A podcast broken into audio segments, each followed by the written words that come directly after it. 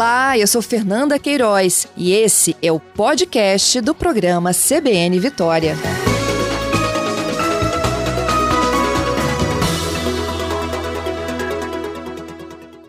Daniele, bom dia. Bom dia, bom dia a todos os ouvintes. Daniele, tem dificuldade de receber novas doses de AstraZeneca? É, o Ministério da Saúde né, enviou já um grande quantitativo da vacina aqui para o estado, mas é, nós não temos recebido a vacina do laboratório AstraZeneca nas últimas pautas de distribuição. E como o estado tem um quantitativo grande da vacina Pfizer em estoque, né, até mesmo nos municípios, é, baseado né, nos novos estudos que mostram que a intercambialidade é uma boa possibilidade, né, do ponto de vista imunológico, nós então adotamos também esse esquema de vacinação entre a primeira dose da AstraZeneca, né, com a segunda dose da Pfizer. Uhum. Vocês têm ideia de quantas pessoas estariam nessa situação hoje, aguardando a D2 da AstraZeneca e passam agora a tomar a Pfizer? É, de acordo com o último levantamento que nós fizemos, nós temos aqui no estado em torno de 140 mil pessoas é, que tomaram a primeira dose da AstraZeneca e ainda não retornaram para tomar a segunda dose. Então, nós estamos trabalhando com esse dado. Uhum, que provavelmente elas estão aí aguardando né, o anúncio da chegada. Sim, na verdade, esse é um público que não só está aguardando a chegada da vacina, né? É um público que já está em atraso, é, mesmo em situações onde já foi ofertada a vacina, são pessoas que não retornaram para tomar a segunda dose. É, então, assim, esse diagnóstico, se essas pessoas estão aguardando a chegada da AstraZeneca ou realmente elas não retornaram para vacinar, nós ainda estamos fazendo juntamente com os municípios. Mas nós acreditamos que, né, que com essa possibilidade de intercambialidade com a vacina da Pfizer, nós podemos também melhorar o resgate desse público para completar o esquema de vacinação. Entendido. Então, os municípios estão todos autorizados a aplicar a Pfizer em quem tomou a AstraZeneca.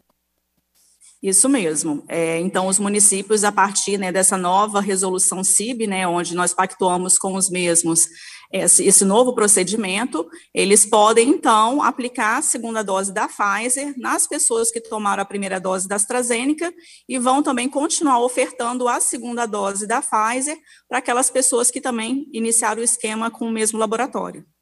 Entendido. Agora, Daniela, isso pode afugentar ah, os vacinados? Há um, uma complicação aí que envolve a carteirinha né, de imunização, que não consegue entrar em outros países se tiver doses diferentes?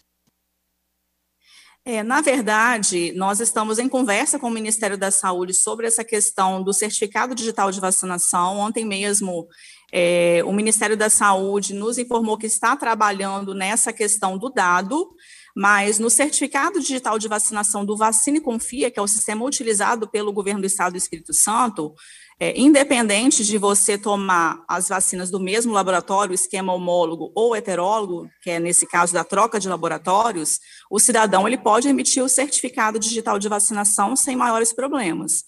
É, então, essa conduta a partir de agora é o quê? Para aquelas pessoas, então, que quiserem receber a segunda dose da Pfizer que recebe, receber, receber a primeira dose da AstraZeneca, elas podem receber a vacina, e mesmo assim nós vamos continuar, à medida que recebermos vacina AstraZeneca, também vamos ofertar a segunda dose da vacina AstraZeneca. Mas para uhum. isso a gente então fez uma solicitação adicional de doses ao Ministério da Saúde da vacina AstraZeneca, e nós estamos então aguardando essa sinalização do envio das mesmas.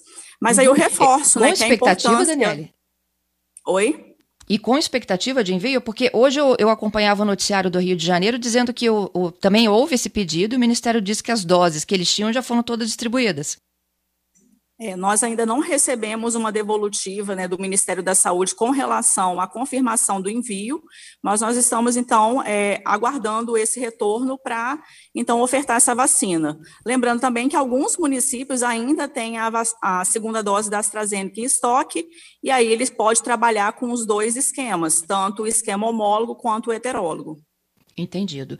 É, até você ia reforçar, né, as explicações assim, qual é o intervalo o intervalo, inclusive, máximo, né, para quem está aí aguardando, esperando chegar uma da AstraZeneca, qual é o intervalo ideal?